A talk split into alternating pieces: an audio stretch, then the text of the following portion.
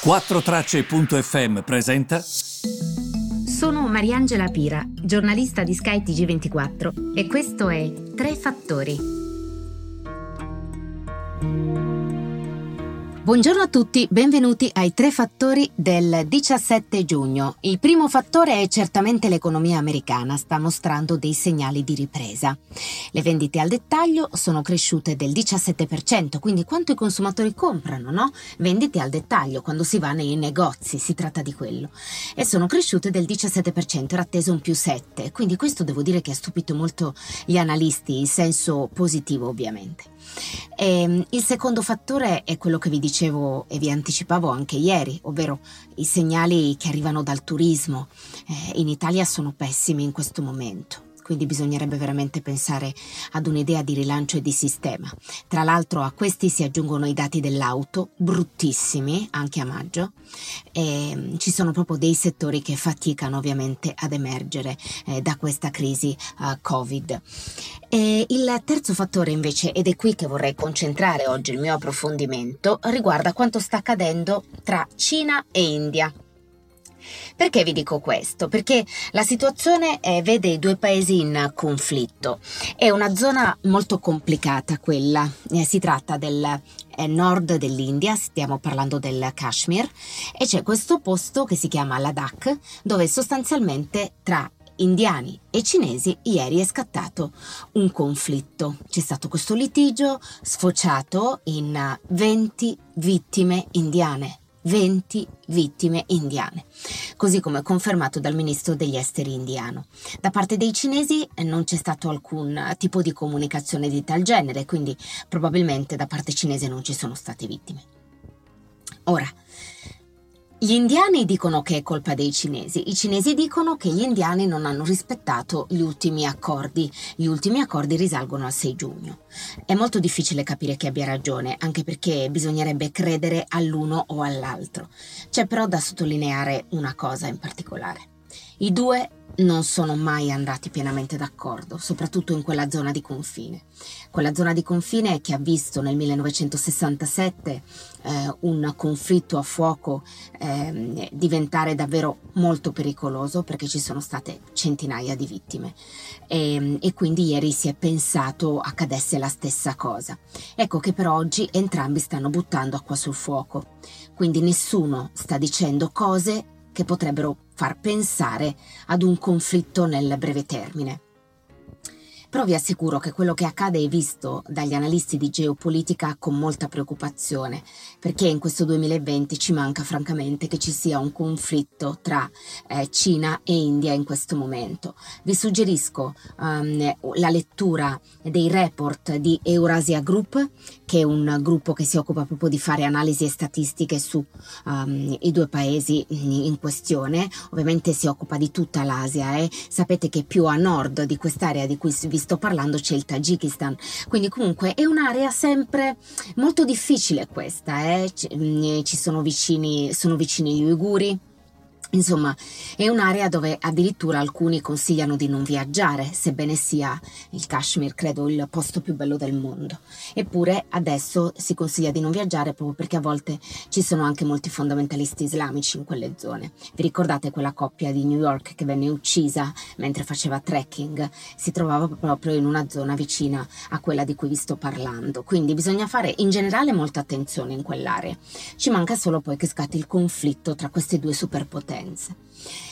C'è da dire una cosa ehm, che, che, è molto f- importante secondo me.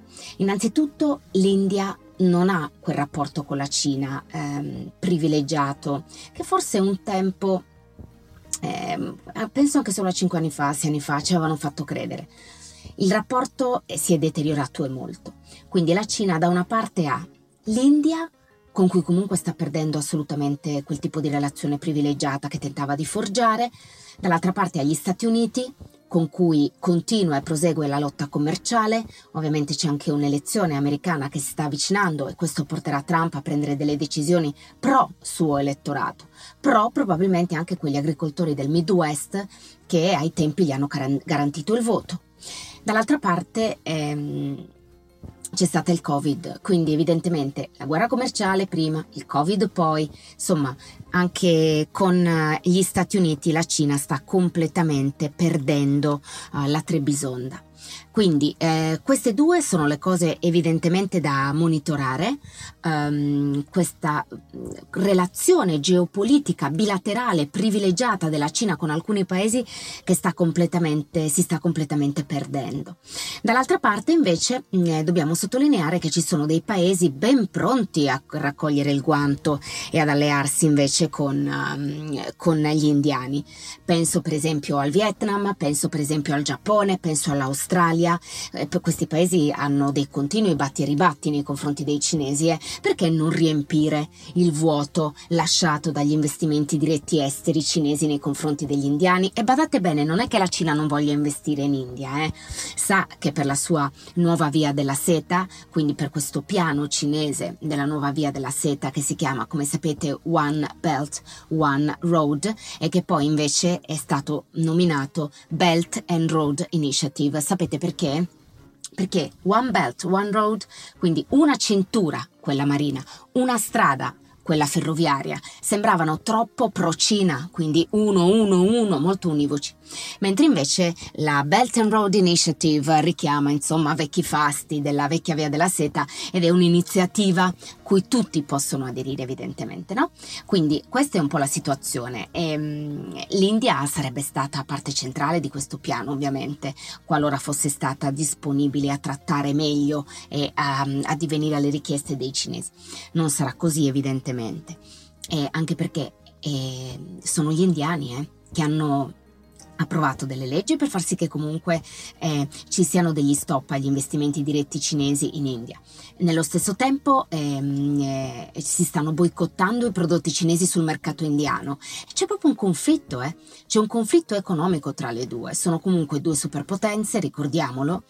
Ehm, anche se eh, l'India non è mai riuscita dal punto di vista economico a scalfire la Cina, nonostante comunque i suoi abitanti parlano, parlino inglese correntemente, nonostante si sia puntato molto sul settore dei servizi, ehm, però ci sono ancora gravissimi problemi ehm, nel paese, quindi evidentemente non è mai riuscita ad arrivare ehm, ai livelli della Cina, nonostante sia partita prima, eh, sia partita prima.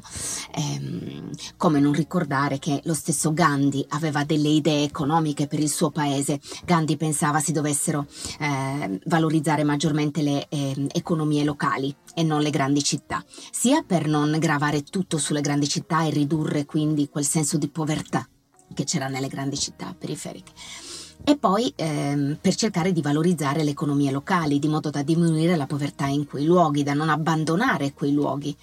E il pensiero economico di Gandhi è certamente una delle cose più interessanti che mi sia capitato di leggere, anche perché lui è conosciuto ovviamente per, per quello che gli è dovuto, cioè un grande pacifista, una persona che ci ha lasciato grandi insegnamenti, però di fatto è stato anche un grande pensatore economico e le sue idee non erano affatto male, devo dire, mm, soprattutto se si, può, se si vuole puntare sulle periferie e sulle comunità locali per non abbandonarle. Questa è un po' la situazione, ehm, quindi eh, vi ringrazio per avermi seguito mi raccomando, mm, leggete tanto su questo ipotetico conflitto perché dobbiamo monitorare quali saranno gli sviluppi. Io stessa oggi ne parlerò anche a Sky.